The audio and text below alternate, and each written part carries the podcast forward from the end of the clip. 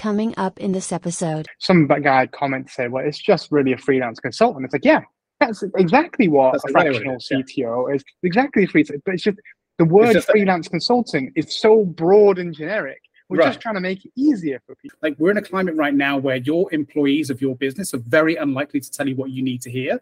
Because if your yeah. business is struggling, they're not going to want to put themselves on the chopping block. Whereas people like you and I, we don't give a shit right? We'll yeah. find another. If, if you don't like what you hear and you get rid of us and you sack us, we'll find another gig. It's not the end of the world. You you need to have a certain amount of focus to get any one thing done. And if you have 10 things that are equal priority, that doesn't mean you even do 10% of 10 things. It really just means you do nothing. The Founders Unplugged podcast, hosted by Greg McCallum, preseason special with technical advisor and fractional CTO Adrian Ward. Yeah, yeah. So we're we're catching up because of the new thing that we're we're teaming up on. We've partnered on and offering. Um, so, so far, two bookings. Yeah, already had uh, two people come in for to book a pro bono session with us, which was pretty cool. Um, so I guess yeah, we want to talk about it to, I guess, explain our thought process behind it, right? Like, what what was it that attracted you to the idea initially of working together to do like a, a joint pro bono session? Uh, it started aside from my wonderful face, yeah. that's what convinced me to do it. You said you should do this, and I thought that's a good idea. Um, yeah, well, I guess um, you know uh, we we talked about this a little bit last time, but I keep finding myself talking to people and saying, "Look, you need to speak to a commercial advisor." You know, I'm I'm having a sort of kind of have calibratory if that's a word, calibrating conversations with people, with founders who, you know, have ideas or, you know, and they're in various stages of those ideas. Some of these people have gone already and you know engaged with developers hired developers had things built that just didn't really match what they they really were looking for and others are just in that sort of ideation phase they've mapped it all out and they've created a you know beautiful design of every step of how their app's going to look and you know they can they can outline the ux um, perfectly, but they don't really know whether there's a market fit for that. They haven't yeah. really found a way of like, well, who are your customers going to be? What do they think about this? What features do they actually value? Um, is there a level of validation in that what you're proposing will actually solve a problem?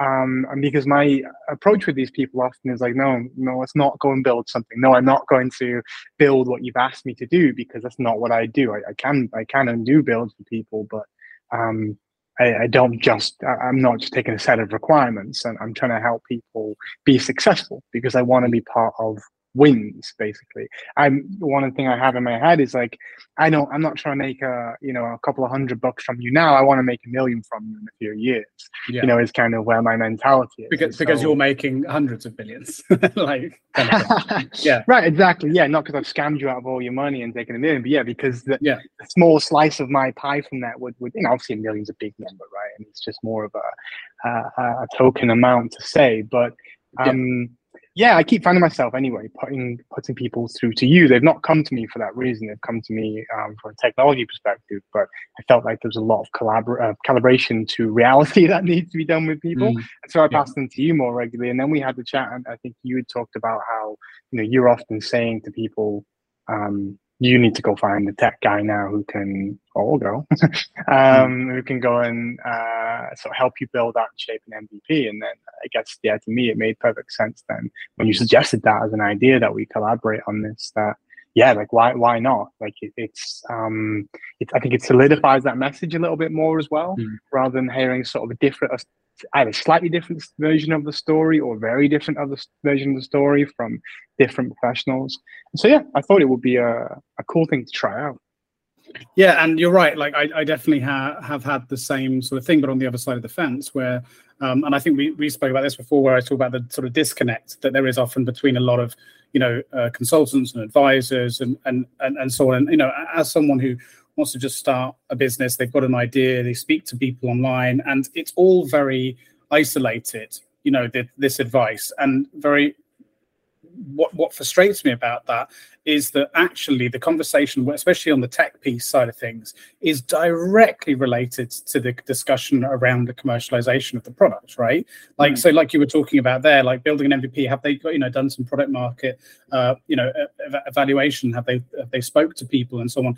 Like all of that commercial piece that I talk about, like you need to have someone there, from my perspective, in, in some of these discussions with, with, a tech background like yourself, to be able to say, well, okay, in that case, we can we can do this, we can build that. Like actually, it really affects the build significantly, obviously, like in the same reasons why you would, you know, quite often pass them on to me before speaking to you. But in some time, in some cases, I find that actually having those conversations together, and I guess we're going to find out with these with these more ones coming up, but but that that actually that it can it can really simplify the overall plan. And this is the bigger thing for me is is how over complicated and, and overwhelming I think sometimes the idea of starting a business can be when, mm. especially you look online and it's like, oh, well, you need to have this plan, you need to have this plan, you need to have this plan. And yes, there's a lot of things to consider, but actually, when you have two people who are who, who are on the same page, who understand the tech and the commercial side, they can just say, all you got to do is this first.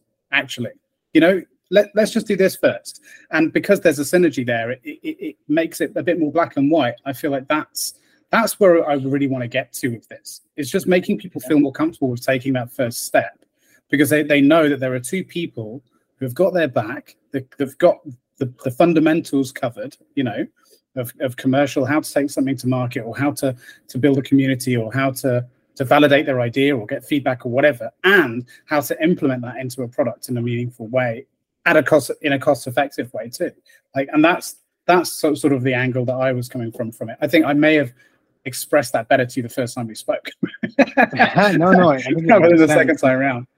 But uh, I think yeah, it gives it just, people more of a um, tangible first step. Um, yeah. You know, when you've had that sort of two sides to the coin, and I think what it probably does is narrows down your realistic first steps mm. to take, in you know, in a very simplistic sense that could just be what is the absolute minimum version of this, which could just be like surveying, provide some value maybe, but sort of surveying your users. Um, and do that in a very simplistic technology way and start to add to the, what you know about this product, what you know about what the market is, uh, and start to just learn more. There's so many unknowns uh, mm. in, in this process. Like you literally don't know anything. And I'm always surprised by people's determination to focus so much on like an app yeah, um, as yeah. part of the building of a business. You know, I'm a tech guy, right? And that's what I'm doing for people. But I'm really, really surprised that I get people come to me who have like no tech backgrounds, very limited tech experience.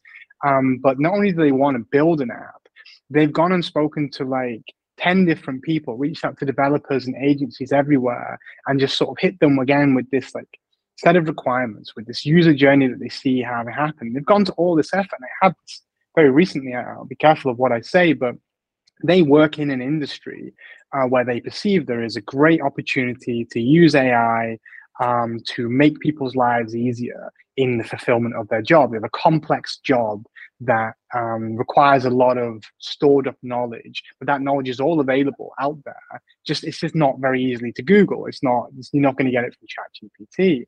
But I was just I was shocked by the amount of effort they'd gone to to go and speak to ten different tech people, and they hadn't at any point gone and spoken to their peers, gone and spoken mm-hmm. to other people in the industry, just drawing some on a piece of paper and said, "Well, how would this help you? What would you? Is this what you want?" Yeah. Right. And you know, I, and this is where I did refer those individuals to you as well because I said, look, you know, this is actually going to cost you a lot of money. This could cost you maybe a hundred thousand when you really think about not just the tech side of it, the training of models, the gathering of the information, the people you'll need to train those models, then your marketing side of it as well. You could be talking about a hundred, uh, hundred k sunk cost. Mm. Have you even thought about what you would need to charge users in order to make that profitable. As mm. it's not, you know, we think about Netflix, people will only pay seven, eight, nine, ten bucks a month for a product because they have Netflix as a reference point. But you can't make any money at that point, price point yeah. unless you have a million customers. And so, how long are you willing to lose another 100K a year or more to fill out your idea? And you can see the sort of shock in people's faces. And I'm like, this isn't even my job to tell you about this. You know, yeah. I should just be sat here going, yeah, okay, I'll take your money Um, but again, it's it's not not really what I want to do in this moment. And it's so not again, how you want to operate. It's like yeah, it's like we talked about. Neither of us want to operate in that sort of slightly grey ethical area of just like, oh, that's your idea. Okay, yeah, well, we'll do it. You know, like uh, we want to work. Yeah, give give the advice that we can we can sleep soundly on at the end of the day. Yeah. Sure. Yeah. But yeah, that that, that make that, a million. yeah, yeah, yeah. But yeah, you're absolutely right, and that's that's the that's the balance though. Um, is is is I suppose giving advice in a way that um, that doesn't also sort of make uh, what's the word I'm looking for? It doesn't doesn't necessarily shit on people's ideas basically too much. Like you know th- th- but but the app thing is a really good example of the amount of people that i speak to. They're like oh yeah they envisage it being an app and they want it to be an app. Like there's there's a few companies out there or a few individuals or business ideas or whatever you want to say that i've spoken to out there over the years where you know there are some things that just need to be given the industry that they're in, uh, the, the, speciality or whatever, it needs to skip the MVP stage, right? It needs to go mm-hmm. to, to, to that sort of level. But 99.9% of the time, you know, whatever you're thinking, it can be a website first. You know, it could be a it could be a Jotform first. It could be a fucking Excel spreadsheet first. Like there's a lot of things it can be before it needs to be that because like you said you just need to prove that people like more than anything else you need to prove that people actually want something. Like the the the, the, the people you were speaking about um, just a moment ago that you passed on over to me you know a good bit of advice i gave well, i hope it was a good bit of advice i gave there was to talk about funny enough i, I used the netflix example as well. And i said you know why is it that you pay for, for your netflix? Um, do you feel that you know how much do you pay? You know 15 quid or whatever a month. Okay.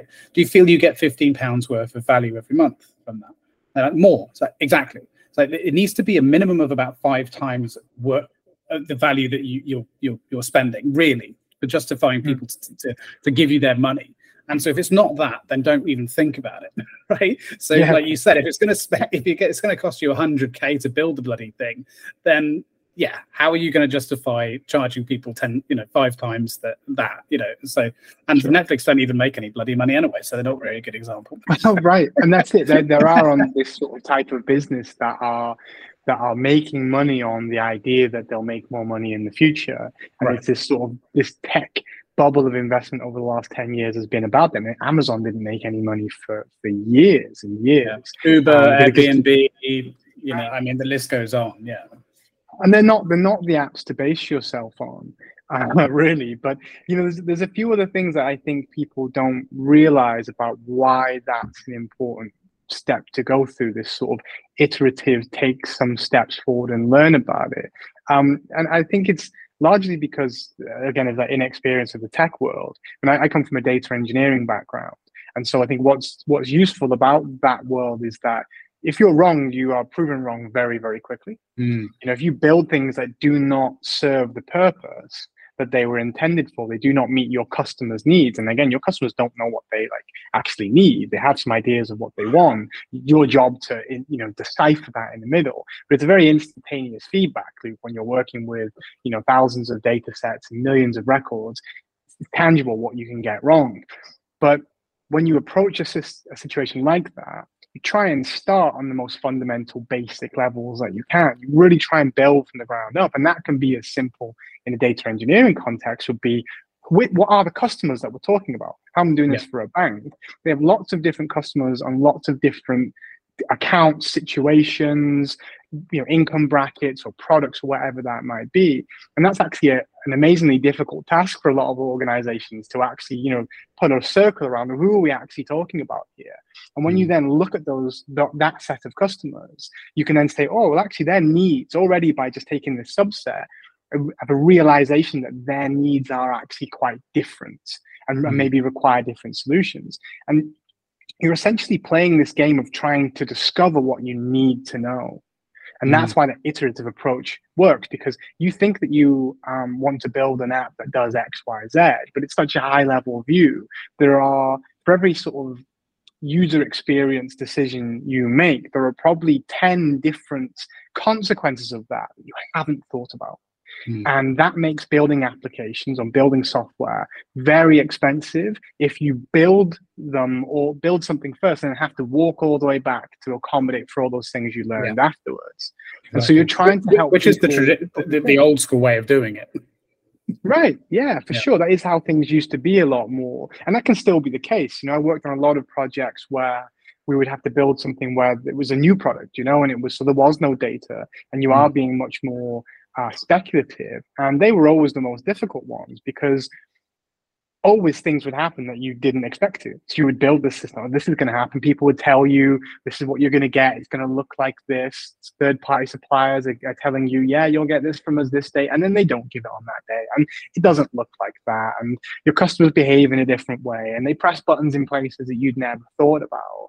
Um, and that is extremely, extremely costly, particularly when you've already gone and built the whole thing. It's like imagine building a mansion, you know, and then going in afterwards and doing your plumbing and doing your electrics. Yeah. Like it's going to be really, really costly for you to have to rip down all those walls every time. Um, Mhm. And so that's why it's better to think about, okay, let's put the foundations down. Now we've got the foundations Exactly. down. Like, where are those walls going to do go? And how should we do the electrics and the plumbing in conjunction with that? Um, rather than just sort of drawing a house, you know, and going, right, go Yeah. ahead and build it. and that's exactly where this the commercial side of things comes in right you, you it's, it's and, and that's where th- there's that meeting of the uh, of the two uh, like i was talking about earlier like that that have it makes sense for me that two people on both ends of that are able to sit down and and pl- plot that out with a founder or a set of founders um, from the beginning yeah exactly. Yeah it makes a lot of sense.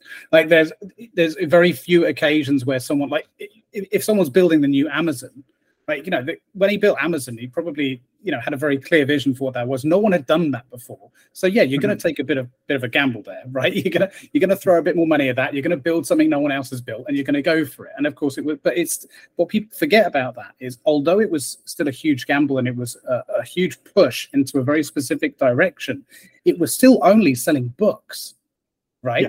So there was still an iterative process then. He always, Bezos always wanted to make it what it is now. He always had that vision. And, and this is just one of many examples you can look at of these big, um, you know, uh, these big, um, uh, what, what's the word I'm looking for? Disruptive uh, advancements in, in in commerce or tech. But he, he always had that vision. But he, even he knew that yes, it's a huge gamble to create an online bookstore essentially it had never been done before. Just like look at you know looking at netflix doing you know dvd delivery never been done before right? But the point is they that's where they started. They didn't they didn't go straight to building netflix for streaming. Like no fucking Yeah. way. They you know amazon didn't go straight to oh let's have a place where anyone can sell anything and we're gonna you know oh, we'll set up um, distribution centers all over the country and you know do next day delivery. Like that that can't happen that there has to be a process to get there. So even the big players yes they took bigger risks and yes they they went out and built these these pretty expensive platforms from the off but uh, not many other businesses at least the ones i'm really speaking to fit that sort of mold where they need to be bold and and first to the punch and and all that kind of thing. There's very few that fit that. It's and if they are rare. Yeah and if they are you recognize them and you say okay yeah you need to spend a couple hundred grand on this and let's get going and you know if you've got the money Yeah. get investors Yeah, brilliant, you know whatever yeah you have to have the happen. people with the right backing, you know, the, the, the investors, the people with the money, and also the, the people who are playing a game that is more or less okay, I have 10 million in the bank and I'm going to chuck that at 20 different projects. And, you know, the hope is that one or two of those projects, 100x. That's Mm. the game they're playing. The people who, who do those sorts of things are in that game. And most of the people, most people just aren't in that game of you know, course yeah. period, right? And but they they're using it as as a benchmark. They use the Netflix, the Amazon stories, without taking into context that we were also going through this huge technological shift in the world, where there was all these open available options, and like cryptocurrency sort of is and has and will go through that as as an example because you know, the Web three concept um, basically means well every good idea that out, out that is out there on the internet right now could be turned into a web 3 idea and everyone could make loads of money on it. And, and so you are starting to get especially with ai starting to get into these kind of territories again where there might be possible for you know huge um, companies like the Netflix, the Amazons to grow and and to completely disrupt an industry, but they're probably still not going to do it. To your point about Amazon selling books, they're still not going to achieve that with this grandioso plan and and hitting it you know all straight on the head. And I Mm. think part of it is also about you learn about what opportunities you have as you go through that process. Like in banking, they have this phrase term called cross product holdings, um, which is about basically how many different products your customers have. Um, because for banks, mostly for savings accounts and uh, current accounts, the banks are losing money, you know, on, on everybody. Everything mm. loss leading products, and so for those industries, it's all about how do we get you a credit card, how do we get you a loan, uh, how do we sell you insurance as well. And I think that there's a lot of people who miss the uh, miss the possibility of okay, you think you've got an industry that there's a problem in, you think you can solve that. So back to the example I mentioned before, they uh, also had an idea. They said, "Oh, well, it's actually really difficult for people in our profession when we travel to these different places. We need help. We need other professionals in that industry, but there's just no way to find it. You have to just you know go on to like craigslist if you like or go on to fiverr and you know go on to these different types of communities or find agencies in that city and it's a real nightmare um, and i was like like you shouldn't be thinking about this AI idea right now. Like mm. focus on build a community, build a platform that can make people's lives easier because you see a problem and it's mm. going to be really easy to do that cheaply and you don't even need to monetize it so much because guess what? They would be your customer base of yeah. the product that you have. You know, and, and, and often what I say to people is like, what is the minimum amount of value you can add? Like, and maybe as we need to change that MVP uh, mentality, it's like minimum value add product that you can mm. give to people to actually find who your customers are, to engage with them, to get them on your mailing list, to be able to talk to them and get their feedback, and then sell to them afterwards. Because let's be mm. real, marketing is a huge, huge thing here. If you don't have marketing, if you're not spending money on marketing, the likelihood that you're going to be uh, going to sell your product drops dramatically. It can be yeah. done without marketing for sure, but look at the Barbie movie. They spent more money on advertising than they did making the film. Mm. Yeah, and and and community a community led go to market approach is one that I am a massive massive adv- advocate for in software. Like it's something I've been saying for many many years and it's good to see that it's now coming to fruition. More and more more companies or startups are doing it. But it's been borrowed from the gaming industry effectively. Mm-hmm. um, you know in this idea of you know building in public almost you know sort of releasing an alpha then a beta and, and bringing people in you know closed and then open and getting their feedback and improving and iterating and making the user base not only sort of baked in before you even start selling it so there's a, an audience there ready to hand over their money for something but they're even more likely to hand over their money for something that they've been part of building. Yeah. They've been part of that process, and it's a it's a, a it's a genius way of doing something, um, and it tackles that exact problem you mentioned of how incredibly expensive marketing can be, and it's just not possible for most founders to be able to that to, to free up any budget on marketing and and so it and, and and likewise on sales because of you know sales and marketing two sides of the same coin hugely expensive very difficult to find competent people in both areas I would say, because there's a lot of people in sales and marketing that just unfortunately aren't as competent as they say they are. I know that having hmm. hired hundreds in both, right? Um, uh, but that's not necessarily their fault. It's because of quite often, you know, there's a lot of nuance to, depending on the products and depending on the industry and and every year or every month it seems you know the approach changes. So so you're you're, you're doing yourself a disservice i think in, in this day and age if you're not building in that way because of actually starting a company like that creates a momentum and a network effect in your own community that sets you up to to essentially, you know, if you have a community of let's say ten thousand people all, all ready to buy your product and they've helped build it over the course of two years, you you put any mediocre sales or marketing person in the post with that opportunity, and it's it's you know you, are setting them up to win very very easily as well as your company. So it's a no-brainer for me and it's a very simple thing to do uh, I, I, give the advice very often about when it comes to social media as well as like there's a, there's a few things i always say like one is you don't need an app. Two is you don't need to use social media right? You, you just don't. It's a huge time sink. If you're going to use any social media then use it to build a community. Don't not to promote your product. It's a waste of time. You don't need to you know to have a, an instagram account like amazon or or tesla right? You're not that you know?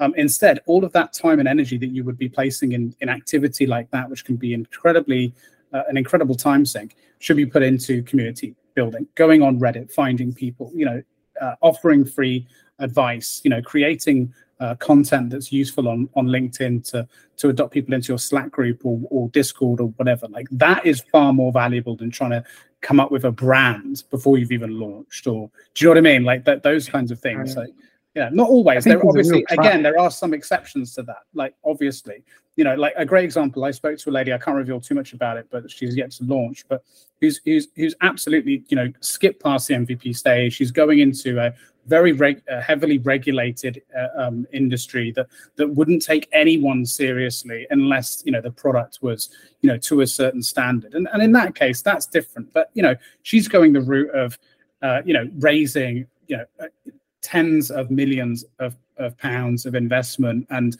building something to a very very high standard recruiting marketing experts branding experts pr experts. Like that's a very different approach but that's not everyone you know very few people fit that that situation. Very few. Exactly and i think we are probably you know aiming towards this you know solopreneur if you like and yeah. i don't just mean individuals on their own but this i guess that's more almost like a meme of, of the idea of you know Joe Bloggs deciding to set up his own business now you know people are tired of the corporate world they're tired mm. of living a life where like they can't even say what they want to on social media or like mm. you know i have friends and ex-colleagues people who are like yeah well I, I can't even like like something you say on LinkedIn because it's going to show people that I liked it and like you used to work here and you don't work here. And I'm worried that that will be perceived wrong. I'm like, wow, mm-hmm. it's like we're in Orwell's 1984 here. And, and I've got, I've got in trouble. I've got in trouble with previous employers because of what oh I've posted on LinkedIn and stuff. It's it's ridiculous. Like absolutely. Yeah, but it's um yeah, you're right. We we are I suppose our offering of kind of this this joint pro bono thing is, is it appeals more towards that those sort of individuals. But it's worth pointing out again that what I said about Jeff Bezos, you know, creating an online bookshop. Like if someone was to come now with an equivalent idea, which the majority of the ideas are, they're not like these hugely disruptive things. They're just like, I want to create this, and it serves a very niche market. That's not to say that the commercial opportunities don't suddenly open up in future if they are able to mm. create success in this one thing that they're creating. And more often than not, a lot of the conversations I have with people are, you know, we talk about stripping it back and going there, but then saying, but then I, I like to end with there are there are things you can do here as well. You know, if you're able to hit this, this, and this, you know, target or whatever over the next three, five years, you you could. There's no reason you couldn't pivot into this direction or add this an additional service mm-hmm. and this because I think it's still worth as well, not just knocking people, you know, down for their expectations, but also to let them know that if you execute this one thing really fucking well, like once you have those foundations and that security, then you can you know the, the, world's your oyster. You can build on that. You can add additional services. You can you can really you know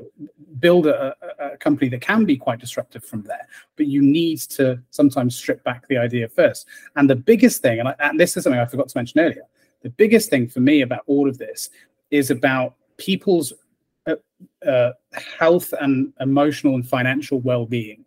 That's what concerns me more than anything else when people get you know into like that mindset you said of, of being prepared sometimes to take out you know a huge amount of money or loans or get into debt in order to build something very expensive because they're working with an organization or, or, or advisors or whatever that, that don't have this same approach. And or maybe don't and that's not to say everyone does but you know that we know that there are those out there that would just very happy take the 10k and build it without any thought to the things we're talking about.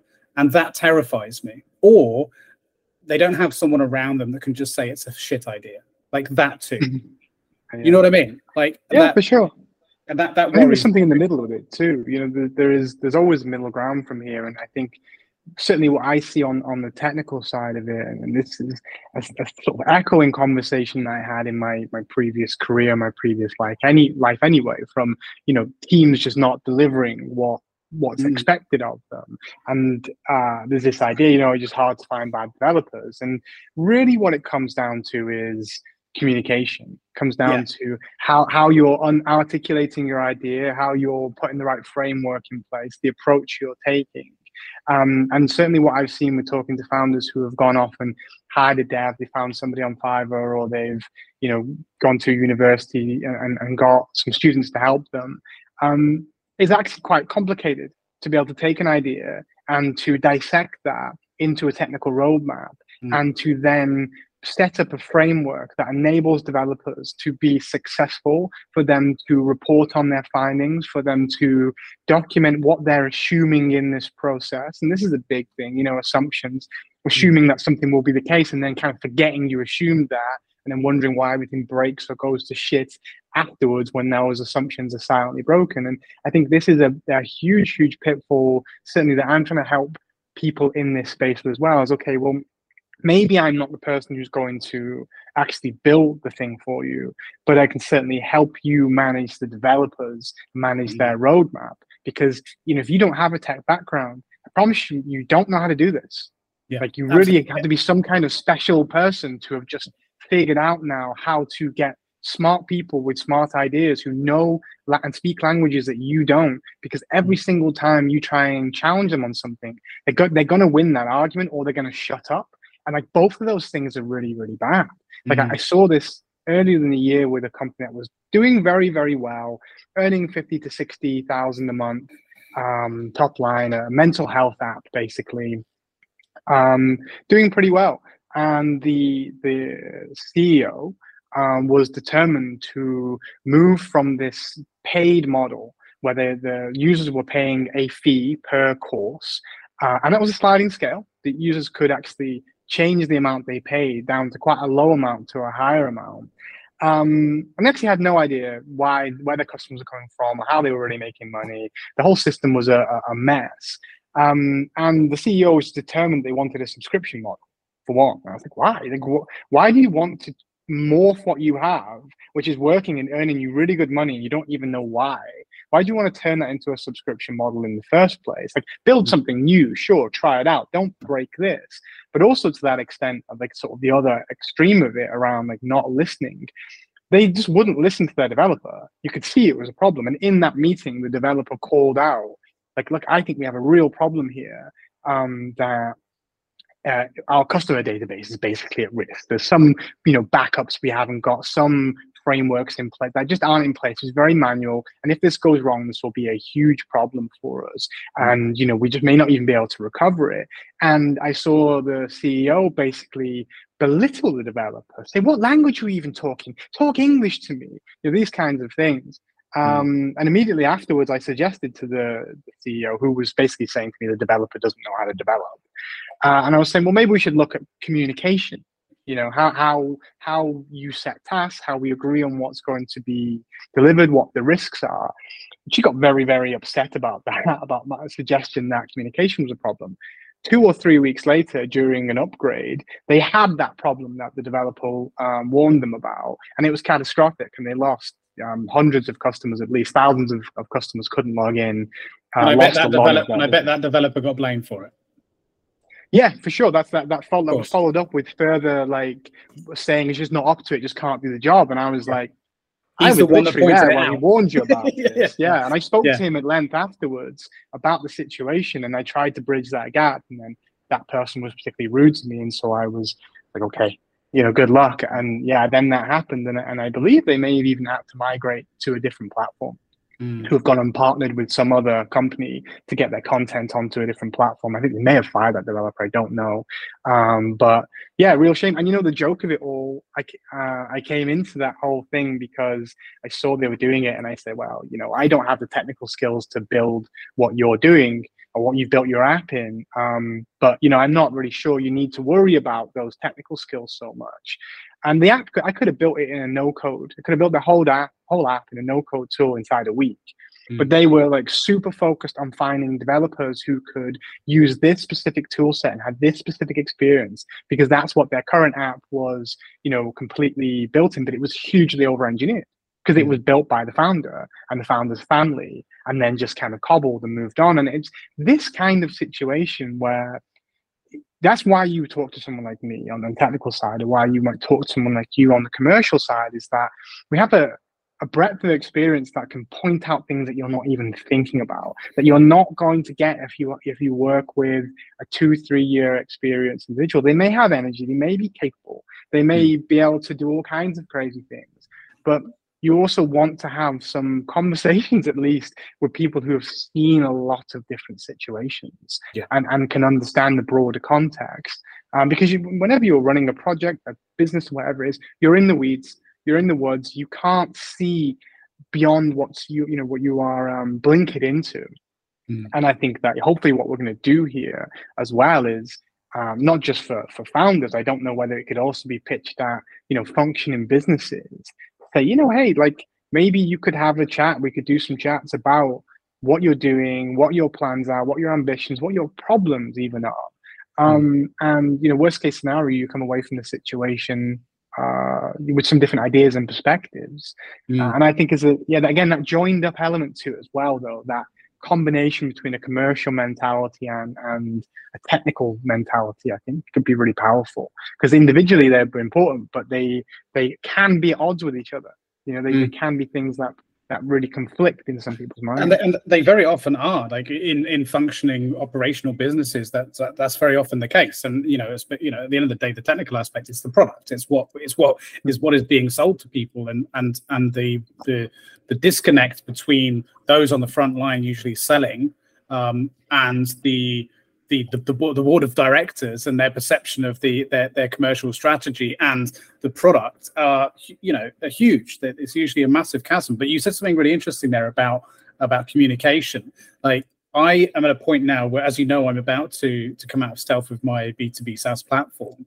And you know that's working with developers um, you know putting together a very you know strict protocol of ways of communicating and you know uh, uh, working on sprints and, and and drip feeding different features and you know testing and all that sort of stuff.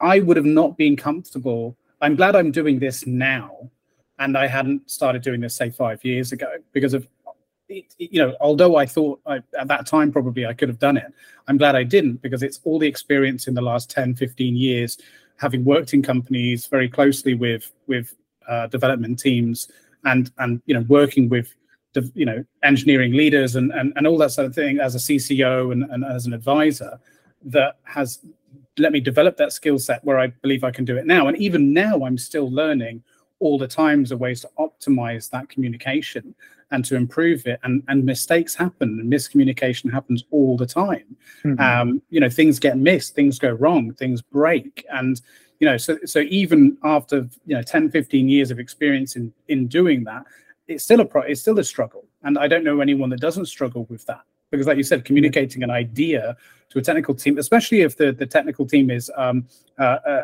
language isn't isn't first language isn't english as well which is often the mm-hmm. case. And you're working with people distributed around the world different time zones different languages. That's that adds another layer of it too which is very common. So the fact that you provide that additional support too, like you know, maybe following if anyone was to continue wanting to work with either one of us or both of us, following um, following a pro bono session, like that's that's a hugely valuable thing to be able to provide because of yeah getting getting something built is one thing but or, or, or just submitting the project to a team to get it built is one thing. Um, but actually having the the the know-how and the knowledge of how to effectively project manage that is an entirely different thing and you know, let's face mm. it, like developers and uh, pretty much anyone else speak very different languages. You know, forgetting the, the language barrier thing, like there's an entirely different language that's spoken in a lot of different teams. You know, sales is, is just the same, marketing is just the same. Like communicating with different people who have very different specializations is a skill. And actually, one of the things that I, I pride myself on working with founders, which clearly you do too, which is definitely why we're aligned in so many areas, is not just giving them the sort of roadmap on how to you know make a successful business but also how to improve on certain skills that are going to be vital for being a well-rounded leader um, and a founder more than anything else. And as a founder or a ceo um, in a company your your skill set has to be very broad very very broad um, and you need to continuously be developing that skill set because as the business grows, so too does the demands on your skill set. Um, and sure. and, the fo- and the focus is on your skill set. You know what you need at the beginning is very generalized, and as time goes on, it becomes very focused. You know, I know founders, for example, that, and CEOs who have got very bored after they've become successful, because actually they preferred it when they were gen- when they were generalists and that they, they had to be pulled in different directions. And then when they realized actually that the job of CEO is essentially to continuously manage fundraising and to sit in a in, in, in, in a to, to sit in a boardroom every fucking day, they were like, "This is boring. I want I, I wanted to you know I like the hustle and bustle of you know needing to make calls and get in touch with suppliers and manage this team and you know what I mean and speak to customers and like that's what they wanted. So they would leave, sell their shares, and go and start another business and do all over again. You know. Yeah, that sounds quite fun in a lot of ways. But I think you're right. You kind of hit on a few things there with that that kind of pull to be a generalist and the desire to be in the thick of things uh, being essential in a lot of ways but then it can be problematic for people at a certain point because yeah. you know you do at a certain stage need some specialists to help you with things that you don't know about. And I, in my head, I have this kind of example of like almost like a football club. You know, you could have a chairman, owner of the football club, who might be a wonderful businessman, the most successful business person there could be. Don't don't just sign twenty players and then be like, right, guys, good luck, we'll go win. You know, that's not what they do. They they hire a, a, a, football manager, a coach, and even that football manager, he has the goalkeeper coaches, he has the defensive coaches, offensive coaches in there working with those teams and and being like the the glue between all of those people and giving that specialist training and knowledge and that that is obviously not always the case and not always required early on in a startup. But when you are getting to the point that you are hiring people to do things that you don't understand, mm. you've got a problem. Like you've yeah. got a real, real problem at that point. Um, and that may work well for you to a certain extent, but you know, after a while, it's it, it's definitely going to start costing you more money than mm-hmm. uh, it, it uh, than it saves you. And, and again, I think this is another thing for you and I in this. And made the comment on your post the other day about like actually saving money here for people mm. is is a huge, oh, huge thing for us. Yeah. You yeah. know, if if we come to you and you're thinking about spending ten grand on an MVP when we were like, well, actually, you know what? You could spend 500 bucks, do some surveys, or build this little simple thing, you know, use Airtable or whatever, just to grab some details from people, make a few phone calls. And you're going to learn so much that's then going to be even applicable in, say, um, being more specific about what you need to build, that's going to save you money. If you've got a team of developers, um, but you are not a technical person, like I'm going to save you money on development time because we're going to get to the point that things are delivered more quickly. Because you see it all the time, particularly from non-technical leaders, but some technical leaders too. They don't they don't realize that every time they come and say, "I want this," that they're developers who are typically more literal people you know, I'm I'm typecasting, but you know, it's, it's true, right? Mm-hmm. Typically more literal people, typically more reserved people. And I get this all the time. I used to have this all the time managing consultants. People would be so stressed. I've been asked to do this, and then I've been asked to do that, and they want this doing, they want this requirement. It all seems unnecessary. And my first question is always, well, have you said any of that? Well, no, no, because I'm and this and that. And it's like, yeah, you're scared, right? And and you're not going to say, you're not going to commit, you're not going to convey your fears you're not going to say, "Hey, this is all too much." Uh, you just keep saying yes, and but actually, it's your job is to say no. Mm. You know, a product manager or a CEO or whoever, it's their job to ask of people, and it is also their job to you know protect as well for sure. But developers are not very good at that pushback. They're not very good at um, prioritization, especially if they haven't been given the structure to do so. And what hmm. that means is if you've got too many conflicting priorities, you do nothing. You achieve nothing it's yeah. pretty obvious. I hope you use. I recently just rewatched that movie, so it's fresh in my mind. I think so. You know, I definitely I see a post coming about this. Like, yeah. that is the big challenge. That is the big thing that I talked when I mentioned before around leaders communicating to tech, and it would mm. always be something I talk to consultants about. And it's getting quite cliched. Is that your customers, your product owners, your CEO, they know what they want, they don't know what they need. Right? And that's what that's what you pay someone like us to, to come and do is to yeah. help you figure out. And that that isn't even like hundred percent of what you need either. That's like mm. I just helped you figure out a little bit more of what you need than you had before. Like take that marginal gain and and let's move on. You know, I don't mean that in like I just help you get one percent and then walk out the door, but like it's not a magic wand. What we're doing mm. here isn't, you know, being a fractional CTO. This doesn't mean that you get a full-time CTO in, mm. in, in all the plus points of having somebody who actually is in your business, who actually is there for the long term.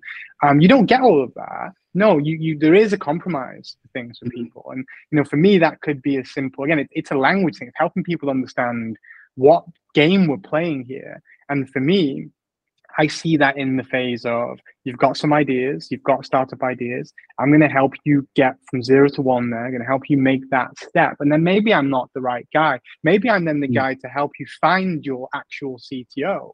Yeah, maybe it's exactly I'm, the same approach I take. Exactly the same. Yeah. Yeah. Because then then I am out. And then maybe down the line you've you've got need some help with you're hiring a big engineering team and you need some people to to help you get more hires to the door to help your actual CTO do that because he's trying to be CTO of the business. And mm. I do think that is probably one of the slight challenges we, we we have when we use the term fractional CTO. My partner said this to me. It's like, well, the problem you have is that most of the people, most of your potential target audience, if you like, they have a CTO. Mm. They don't need a fractional, so not in their mind anyway.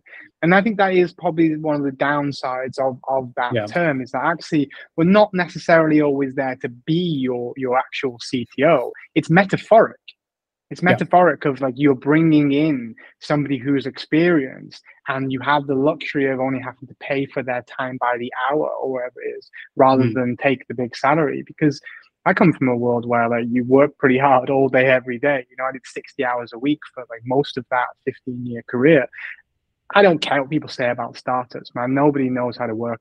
Don't nobody works that hard from what I've seen in the startup world. Not compared to working in banking. You should go work in banking for a year if you want to understand what hard work is like. You know, hmm. maybe you're a bit like a duck, you know, just like peddling, you know, water underneath and not getting anywhere possibly, but it's bloody hard work. You don't need five days of my time. Like you really don't need five days of my time. And that's what that's what pushed me down this route in the end. I took a few, you know, projects and some contracts with companies that they just expectations of what would be done in, in the hours were embarrassing. And I thought mm. I could do, I could have five of these jobs easily. Um, and then they, I guess that's what led me to, to, to the fractional idea in the end. Mm. Yeah. What led yeah. you to what, what made you decide that that this was it, the fractional thing for you? Very similar, very very similar. Um, it was this idea that on both ends of the scale. So so so the big one for me was kind of the, the, this idea that there are individuals out there um, at the very early stages who want to start a business and that that are overwhelmed by a the potential costs that's associated with starting a business or the the, the lack of time um, you know, just feeling like there just is no possibility of doing it, and there not being really any advisors out there or or fractionals out there that are accessible because they're usually priced out, right? That they only work for they only take contracts at a minimum of like you know 10k a, a month or whatever it might be, and and that made me a bit sick to the stomach. But then the other side of it was um, working with existing businesses, very similar to you.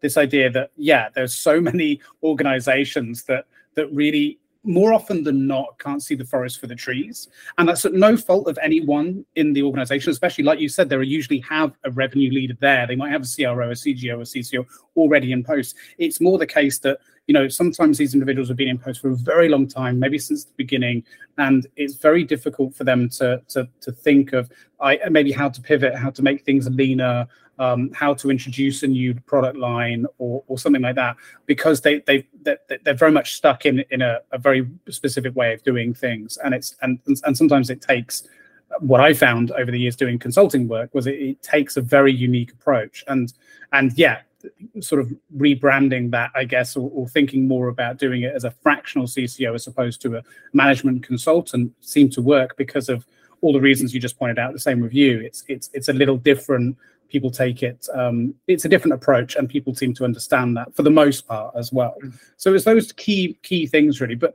the the yeah, and, and like you said, there's no reason why sort of what we're offering from a pro bono level can't work for both, in my opinion. Um, uh, mm. like you've rightly pointed out, because there are a lot of organisations right now who are you know somewhat successful but are, uh, operational but are struggling to adapt to certain changes, whether that's because they want to make internal changes to product or to, to, to strategy or because of external forces having an impact on them. And and I do think that it's very difficult, especially if everyone's nervous about losing their job.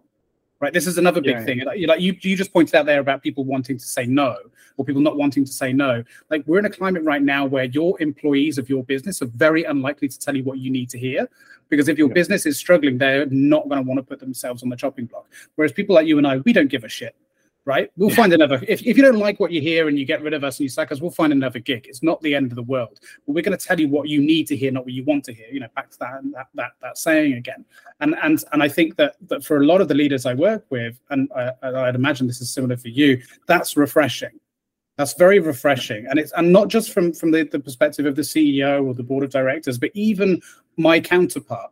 You know, my C, the, the C, CEO in post or the CRO or CTO in post. That's actually refreshing for them because I can sometimes be the conduit of which you know they can sort of talk you know through me sometimes and say the things that they that they've been maybe worried to say or, or scared to say because of their job might be objective so i can take that hit for them sometimes or the hit for the sales team or the marketing team or the customer success team i can speak their minds for them um, without putting anyone under the you know under fire or, or throwing them under the bus so so that that's really important for those sort of businesses but the big big one for me is as well as as well as all of that like i said is is at risk of repeating myself, but I think it's really important is this idea. I, I just can't help but thinking that there is a there is an Elon Musk, there is a fucking um, uh, Jeff Bezos sat somewhere in a you know in a in in their one bed apart, apartment, struggling to make ends meet, working you know sixty hours a week, you know.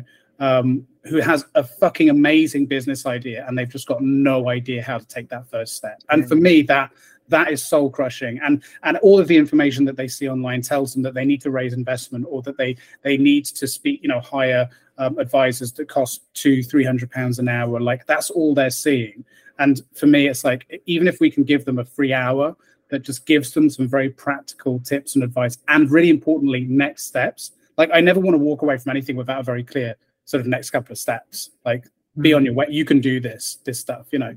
Then for me that's like a really powerful thing to be able to do you know. It, I think it- there's to- to- something in there about that. That finding the finding the next Elon Musk. It's a bit, you know, it's kind of grandiose in some ways, but it is that again that idea that there are lots of people who want, who want to make sure that there are uh, entry barriers are removed to Mm. to going out there and being successful. And you know, we all like an underdog story, um, and yeah, I think it's it's just for me, it's also like more refreshing to work with people with those levels of energy and and I, ideas for what they want to do, even if that can also be frustrating in different ways. You know, in when you're in a, a big corporate world, there's so many million reasons why you can't do stuff, which is nothing to do with the product or nothing to do with you know the business. It's just like red tape, politics, all this sort of stuff. And so I really like the idea of trying to be able to help people who um yeah kind of kind of need a bit of a help need need a, Yeah. a help up and um you know obviously the there's only so much of our time we can give away for it Well, but that's it. i think we can Yeah. give away some Yeah, exactly, and and that's the idea. And and you know, of course, there's a selfish reason to it too. It it, it, it gets our names out there. It gets us in front of people, and and hopefully they're successful. And and you know, yeah, you know, hopefully that pays dividends to some respect, to maybe even literally someday. Who knows? That there, there is that element to it. Altruism is never for truly altruism's sake, but but but. But, you know the, the you know th- that example I gave of like that guy just sat in like a one bed apartment sort of somewhere you know struggling to make ends meet. Actually more commonly the the, the areas people the situations people find themselves in which are most constraining to the idea of being able to start their own business are those that have a fairly well paying job but they have a family and they Mm. have people depending on them. And you know taking a risk just isn't an option. They can't just quit their job. And you know they might have some decent amount of savings that can last them six months you know or 12 months or something but they they're nervous and they don't want to do it because of you know they know that there's a very high chance they could fail. So it's that kind of stuff that actually is more often than not to, not uh, the, the, the, the, types of people I speak to on that end of the scale, not including the other end, which is more sort of um, you know speaking to to executive teams and so on. Um, and and that's the one which is like, well, you've got you know they feel like there's a ticking clock element there. Like if they don't do it now, they're never going to do it, and they want to provide their family with a better life and and all that kind of stuff. I think if you're young and if you're single and you don't have a family, it's kind of like take all the fucking risks you want, right? You know, but like, and I can totally under, but I totally understand that that particular situation of of, you know maybe being in a relationship or being a homeowner or having a family and and just being fed up with the grind and wanting to provide your family with with a better life. But but knowing how to navigate that especially around an existing job without them yeah. sometimes catching wind of what you're doing too like that there's a whole level of complexity there that people want advice on how to navigate which is very commonly what i what i help people with. Um so yeah that's an interesting one as well Sure, it's, yeah. it's a nice, um, a nice sort of rounding off of, of the, the, type of people that we we, we want to work with and we want to um, want to help. Hmm. Um, mm. and, and I really do feel like they are, you know, markets that are untapped in some ways, and not just from the opportunity that we have, but just if we think about the history of building things um, outside of you know your or even like Elon Musk web, you know, it wasn't like he was poor it wasn't like he didn't have you know great opportunities in terms of where he was and the people that who he was around. So you know, I really really believe that um, if we're going to survive as a species, if you like, and it's a bit of a dramatic intro to that, but I really do believe that there's an element of um, we have to maximize human creation. We have to mm. maximize um, what individuals and collections of individuals with with aligned motivations um, can achieve. Mm. And quite importantly, I think this this model, this big corporate model, um, where you're just an employee, I think it's going to die. I think it's certainly on its way out. And I think that we have to move towards a mentality where almost, you know, every everybody is either their uh, self-employed contractor or everybody is getting a share of the business.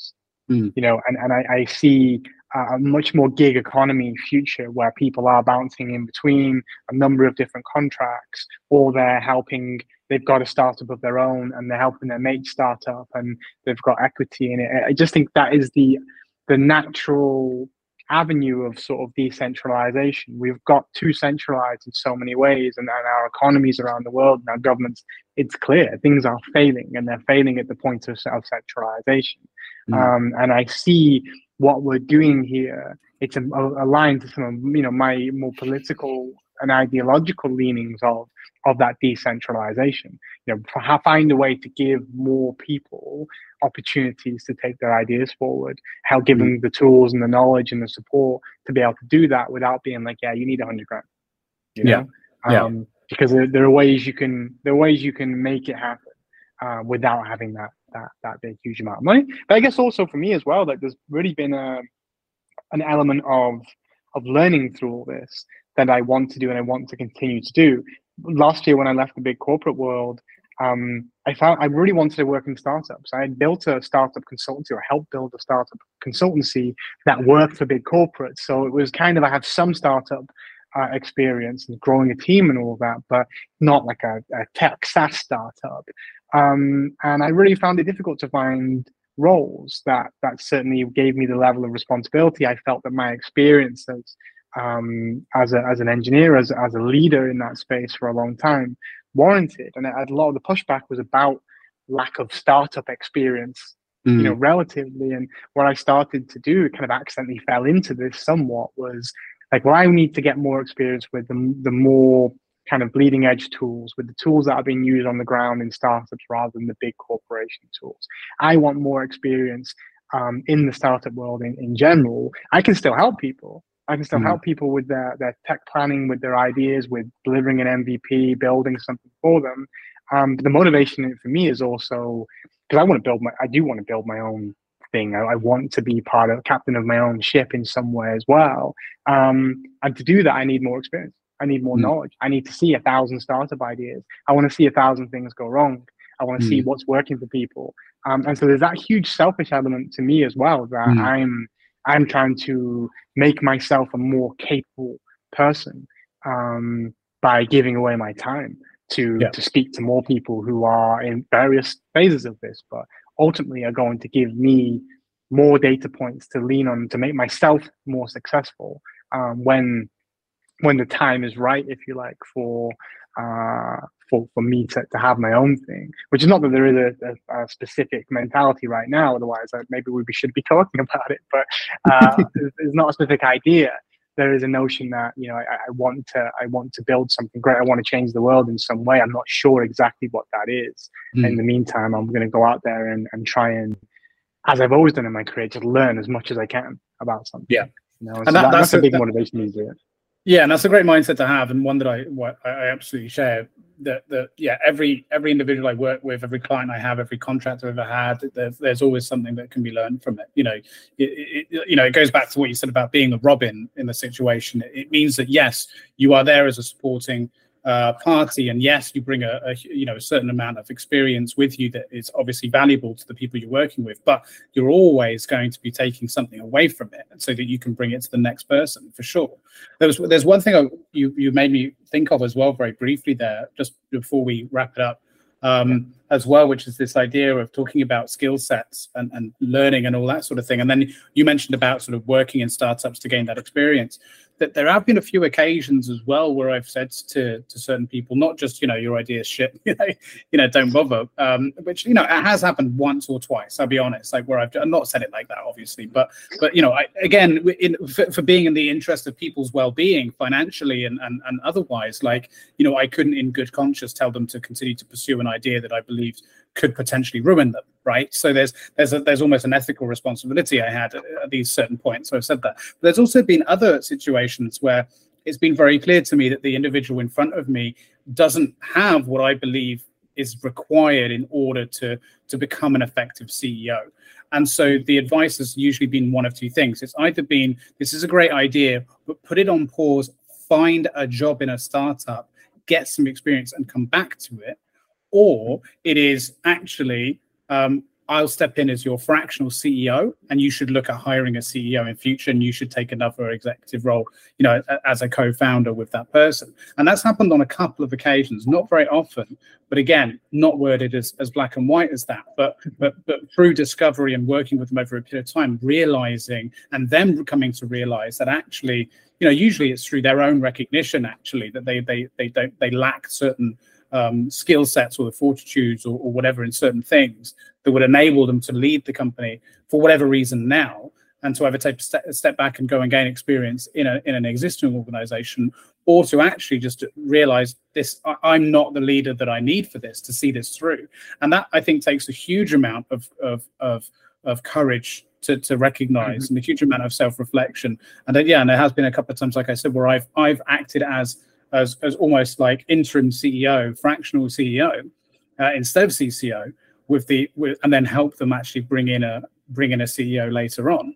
Um, done that a couple of times, and it's a very interesting process. So yeah, that's why I put, yeah, put I just imagine that as a, as a closing point on that to wrap, I guess to wrap it up, maybe wrap up the podcast is just imagine how many great ideas there are out there with founders who have lots of passion, lots of energy, lots of skill that don't go anywhere because of either that founder's fears or mm. because of that founder's inability to do some of the necessary steps, like be yeah. the CEO when actually, and I think this is probably the case for a lot of like tech ideas, a lot of tech people that bump into um, that you know they have all the energy, they have the great ideas, they can go out and they deliver on all this. They just don't have the skill set to be CEO, and mm.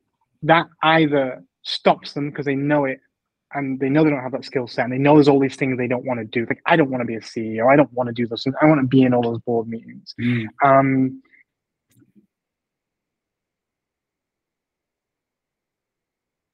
hello? And uh, yeah they they nope i lost you for a second. I was just saying that they either know they either know that they don't have the skills or they don't want to do the certain things that is required of CEO and it stops them from doing anything, or they don't know it and you know they mm. just don't make the progress. They don't get the traction on these what could be great ideas mm. um, because they're just not aware of it.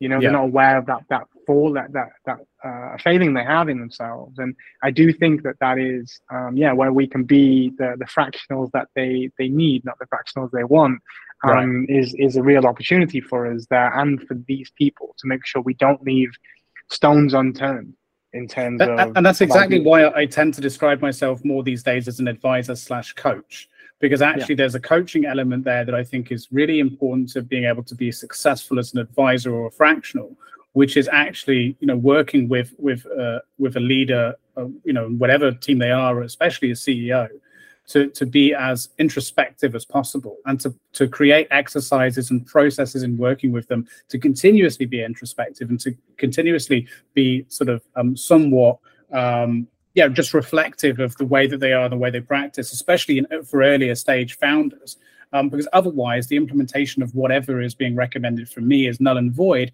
if they don't have the skill set in order to go out and execute yeah. it or or the motivation to execute it so so that's why that's that's more what i've very recently sort of started to describe myself more as an advisor you know commercial advisor slash coach uh, or executive coach rather than uh, actually moving away from the fractional term more and more just because if i feel like that feels like a more holistic approach to helping founders mm-hmm. specifically um, but but I don't know. I could be wrong. I, I to and fro on that. oh, I think you, that's it. It's the old old cliche. Um, you know, teach a man to, to fish. You know, give a man a fish mm. eat for a day. And so I think we're in the business of also you know teaching people to fish a little bit. And I think that yeah. is that is a, a, a, useful point you've made there. And it is it's coaching to an extent, mm. um, but it's not just coaching. It's not just like oh I need a coach to help me. And there's this, this distinction yeah. um, between what a consultant does and what just a coach does. And I think it is this sort of almost operational balance between those two things. Mm. Um, it, it's it's it's combining those things in an operational and action based sense um, rather than, yeah. than just one or the other. Yeah, yeah. We, we need a new word for it, really. I think because it feels like that you and I work very similarly, and well, which is what we already know, which is why we've agreed to work together. In that we we sort of seem to wear the consultant, the fractional, the coaching, the advisor hat when we understand it to be necessary, and as long as it adds the most value and propels the the, the, the direction of the company the most. Like we, we recognize that and put the right hat on when appropriate. And and yeah, so so it's uh there maybe needs to be a better word that we need to come up with specifically for that. We create a new create a new position. It's going to call Robin. Be your Robin. Yeah, Robin. Yeah, yeah, yeah. All the dark. I mean, technical Robin. Yeah, yeah. All the yeah, or the Dark Knight or something like that. Yeah, the the Harvey Dent or something. maybe, yeah, maybe. Yeah. All right, man. Well, look, it was good catching up with you. Um, but yeah, uh, I've got to. I've got a. Pro, well, we've got a pro bono uh, uh session. Next ten minutes, I'm going to be on when you yeah. End. Yeah, so I'm going to grab a coffee, and that's our first one since offering this. So um, three three twenty p.m. coffee, dangerous man, dangerous man. Well, I drink decaf, so ah, okay. Yeah, yeah, so I'm okay. I, it, but it has it has some weird placebo effect on me, so I'm just going to keep going with it. I'm not going to question it. Oh. It seems it seems oh. to give me more energy. I'm not going to think about it too much, otherwise it will stop working. So, uh, yeah, so yeah, good man, good man. All right, I'll catch you in ten then. All right, see you in ten. Bye. Ciao, buddy. Bye. Thank you for watching and or listening. Please like, subscribe and join the conversation in the comments below.